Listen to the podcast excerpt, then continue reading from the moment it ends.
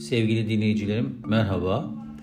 Bu hafta e, bugünlerde çok moda olan, e, herkes tarafından seyredilip yorumlar yapılan e, film olan Don't Look Up'tan temel alarak gerçekte de gerçek hayatımızda geleceğimizi mahvetmeye çalışanlar adına bir farkındalık uyandırmak amaçlı bir yazı yazdım.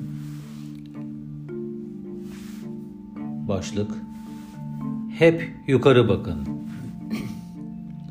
Hayatın gittikçe sorun taşıyan ve bireyde stresten başka hiçbir şey üretmeyen günlük kaosu içinde efsunlanmış insanlar olarak topluma yedirilmek istenen zehri göremeyecek kadar gerçeklik algısını yitirmiş olabiliriz.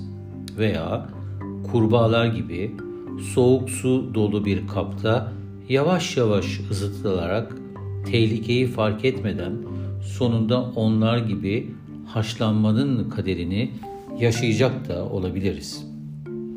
Neyse ki sanat var da uyuyan güzelleri uyandırmaya çalışıyor. Orta çağda dine hizmet etmeyen sanatın hatta gülmenin bile yasak olduğu dönemlerde muktedirler toplumları istedikleri gibi yönetirlerdi. Birey bir hiçti ve sadece sisteme uymak zorundaydı. Onu yoldan çıkaracak her renk yasaklanmalıydı. Zira özgür sanat gerçekleri görme ve gösterme mecrasıydı. Kral çıplak demenin en etkili toplumsal aracıydı. Lakin günümüzde her ne kadar post-truth'un bombardımanında zihinler yönlendirilmeye ve de yönetilmeye maruz kalırken kirlenmemiş veya hala kurbanın giderek düştüğü hissizleşmeye maruz kalmamış insanlar sayesinde uyuyan kitlelere gerçekler gösterilmeye çalışılıyor. Alarm zilleri kulakların dibine yerleştiriliyor. Bunlardan en sonuncusu bugünlerde sadece sinema severlerin değil, sinemaya mesafeli takılıp da etrafta çok konuşulmasından dolayı çoğu kişinin seyrettiği bir Amerikan filmi Don't Look Up. Diğer bir deyişle yukarıya sakın bakma. Sakın kelimesini filmin mesajını bilenlerin ekleyeceği bir ek vurgu olarak görmek lazım. Temiz ve bilimi sadece bilim için yapan iki bilim insanının Everest Dağı büyüklüğünde devasa bir meteorun dünyaya 6 ay içinde çarparak hayatı sonlandıracağını anlatmaya çalıştıkları bir senaryoya sahip film. Gelin görün ki bu iki bilim insanımız dertlerini ne siyasetçilere ne de onların yörüngesine girmiş medyaya anlatabiliyorlar. Devletin başkanı meseleyi kaybedeceği seçimleri tekrar kazanabilmek adına kullanmaya çalışırken medya ise meteor gerçeğini hafife alıp toplumu doğru bilgilendireceğine, onları eğlendirmenin daha çok izlenilir olduğu gerçeğinden hareket ederek işi şova dökmenin gayreti içine giriyor.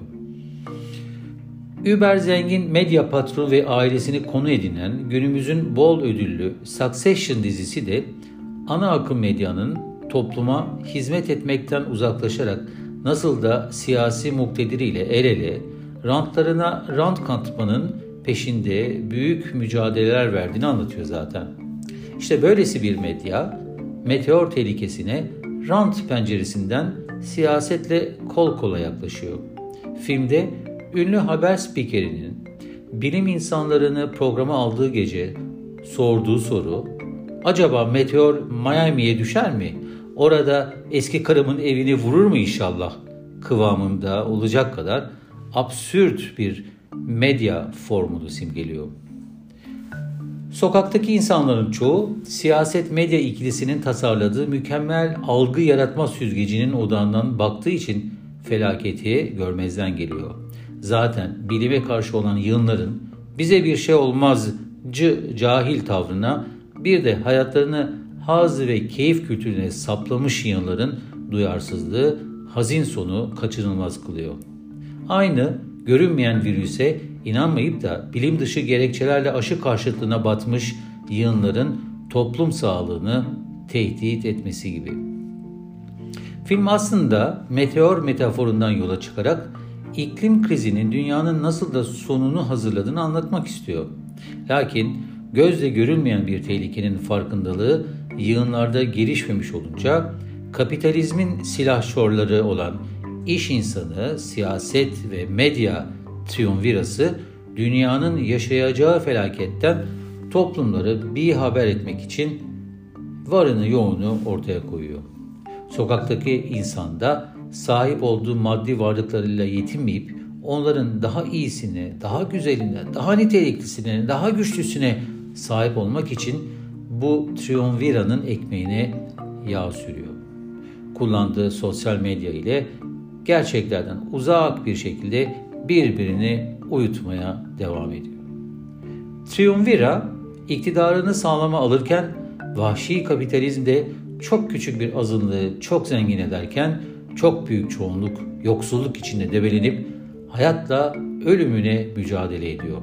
Olan umutsuzlukları ellerinden haksızca ve vahşice alınan çocuklara ve gençlere oluyor. Adaletsizlik tavan yaparken dünya bir avuç insanın rahatlığı uğruna ölüme gönderiliyor. Filmdeki kara mizah ve koyu hicif bazen abartıya kaçarken bundan asıl amacın filmin vermek istediği mesajı meseleyi zaten kavramış olan sadece aydınların ve bilinçli kesimlerin değil, karikatürize edilmiş karakter ve olaylar sayesinde farkındalığı yeterli olmayan sokaktaki insanın da almasını sağlamak. Diğer bir deyişle alarm zilini dünyanın her bir tek evinde alabildiğine sesli ve zırıltılı çalmak. Bizim kimi sözlü aydınımız filmin kara mizahını çok abartılı bulup filmi eleştiriyor. Ama meselenin ana odağını kaçırmaya devam ediyor. İşin şakasının olmadığını, tüm insanlığı ilgilendiren korkunç sona karşı toplumları uyandırmaya çalışan bir filmi estetik kaygılarla eleştirmenin artık bir lüks olduğunu hala anlayamıyorlar. Zira onlar da belki de görmedikleri tehlikeye bir bilim insanı kadar inanmıyorlar. Onlara filmdeki gökyüzünde meteorun gözle görünmeye başladığı zaman tüfeğiyle ateş ederek onu binlerce kilometreden yok etmeye çalışan cahil insanı hatırlatmakta çok fayda var. Siyasetçi ise toplumun gözle görünmeye başlayan tehlikeyi behude bir çabayla görmemesine çalışıyor. Don't look up sloganıyla yukarıya bakmayın. Sadece bize bakmaya devam edin diyecek kadar çaresizliklerini kendilerinden bile gizlemeye çalışıyorlar. Günümüzde de post-truth'un algı yaratma makinesi eşliğinde yaşadıklarımız, gördüklerimiz ve hissettiklerimiz tam da bu değil mi? Gördüğümüze hayır bu gerçek değil, benim anlattığım asıl gerçek demiyorlar mı? Bizim beyaz olarak gördüğümüzde onlar ısrarla hayır siyah diye buyurmuyorlar mı? Üstelik yığınları da bu yalana inandırmayı başarmıyorlar mı? O halde Triumvira yukarı bakmayın dedikçe anlayın ki bizim hep yukarıya bakmamız gerek. Geleceğimiz için, çocuklarımız için.